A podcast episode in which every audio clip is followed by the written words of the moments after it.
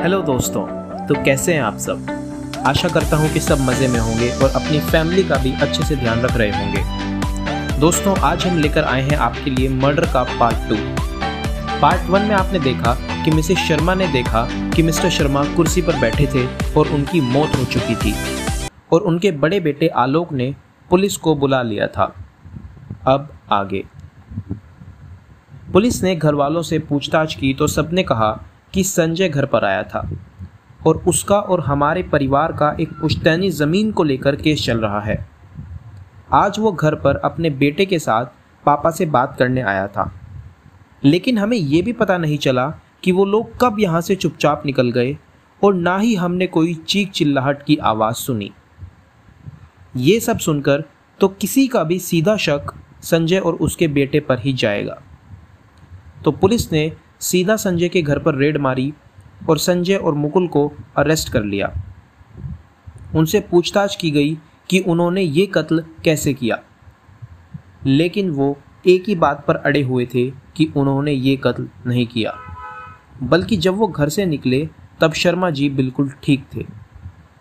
इतनी पूछताछ करने के बाद भी एक ही बात बोलने पर पुलिस को भी लगने लगा कि शायद ये लोग सच ही बोल रहे हैं। लेकिन पुलिस ने संजय को कस्टडी में ही रखा। और उसके बाद दूसरे एंगल खंगालने शुरू किए। पुलिस ने मिस्टर शर्मा के बड़े बेटे आलोक को पूछताछ के लिए पुलिस स्टेशन बुलाया।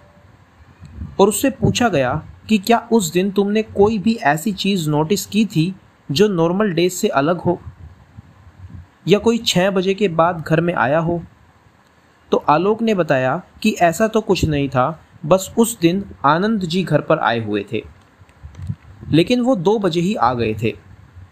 फिर पुलिस ने पूछा कि घर में मिस्टर शर्मा का घर वालों से बर्ताव कैसा था? या फिर कभी मिस्टर शर्मा की किसी से लड़ाई या बहस हुई थी? तब आलोक ने बताया कि एक बार वरुण घर पर अकेला था और बाकी सब एक फ़ंक्शन में बाहर गए हुए थे। जब सब वापस आए तो देखा कि वरुण और उसके कुछ दोस्त हमारे घर पर ड्रिंक और स्मोक कर रहे थे। ये देखकर पापा को बहुत गुस्सा आ गया था और उन्होंने वरुण को और उसके दोस्तों को खूब पीटा था। तब वरुण ने पापा से खूब बहस की थी कि आपने मेरे दोस्तों के सामने मुझ पर हाथ कैसे उठाया। तब से दोनों के बीच में थोड़ी खटास आ गई थी। ये सुनकर पुलिस ने वरुण को पूछताछ के लिए पुलिस स्टेशन बुला लिया और उससे पूछा कि तुम्हारे अपने पापा के साथ रिलेशन कैसे थे। पहले तो वरुण रोने लगा और वो बोला कि मेरे पापा मुझसे बहुत प्यार करते थे। उनके कातिलों को जल्द से जल्द ढूंढो। पुलिस ने कहा कि जब तुम्हारे पापा ने तुम्हें तुम्हारे दोस्तों के सामने मारा था, तब तो तुम्हें प्यार नहीं बल्कि नफरत आई थी। वरुण सोचने लगा कि इनको ये सब कैसे पता चला? फिर बोला कि इसका मतलब ये थोड़ी है कि मैं अपने पिता का ही कत्ल कर दूँ। और वो ये समझ गया था कि पहले आलोक भैया ही यहाँ पर आए थे। उन्होंने ही ये सब पुलिस को बताया है। तो वो बोला कि आलोक भैया ने आपको ये नहीं बताया कि ऐसी ही बहस उनके साथ भी और पापा के बीच में हुई थी, जब वो एक लड़की को घर पर ले आए थे। तब पापा ने उनको भी खूब मारा था। और गुस्से में आकर आलोक भैया ने पापा का फ़ोन तोड़ दिया था। अब ये सुनकर पुलिस भी थोड़ा कंफ्यूज हो गई थी कि इस केस का कोई क्लू मिलता नज़र नहीं आ रहा। फिर पुलिस ने मिसिस शर्मा को बुलाया, लेकिन वो कुछ भी बोलने की हालत में नहीं थी। फिर भी उनसे पूछा गया कि अगर उन्हें कुछ पता हो, लेकिन उन्होंने यही बोला कि हो ना हो, ये ज़रूर संजय का ही काम है। इसके अलावा अनीता जी ने कुछ नहीं बताया। मिस्टर शर्मा का सोसाइटी में हाई प्रोफ़ाइल स्टेटस था, क्योंकि वो काफ़ी चैरिटी के काम किया करते थे। काफ़ी लोगों की मुश्किल समय में उन्होंने मदद भी की थी। इसलिए सोशल मीडिया पर भी उनके लिए आवाज़ें उठने लगी।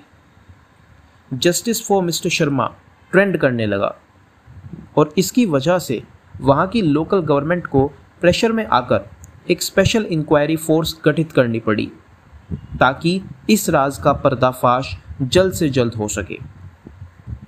इसके बाद क्या हुआ? क्या ये फोर्स असली कातिल का पता लगा पाई?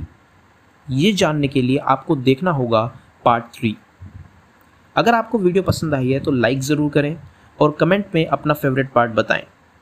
चैनल को सब्सक्राइब कर लें ताकि आने वाली वीडियोस की नोटिफिकेशन आपको सबसे पहले मिल सके जय हिंद.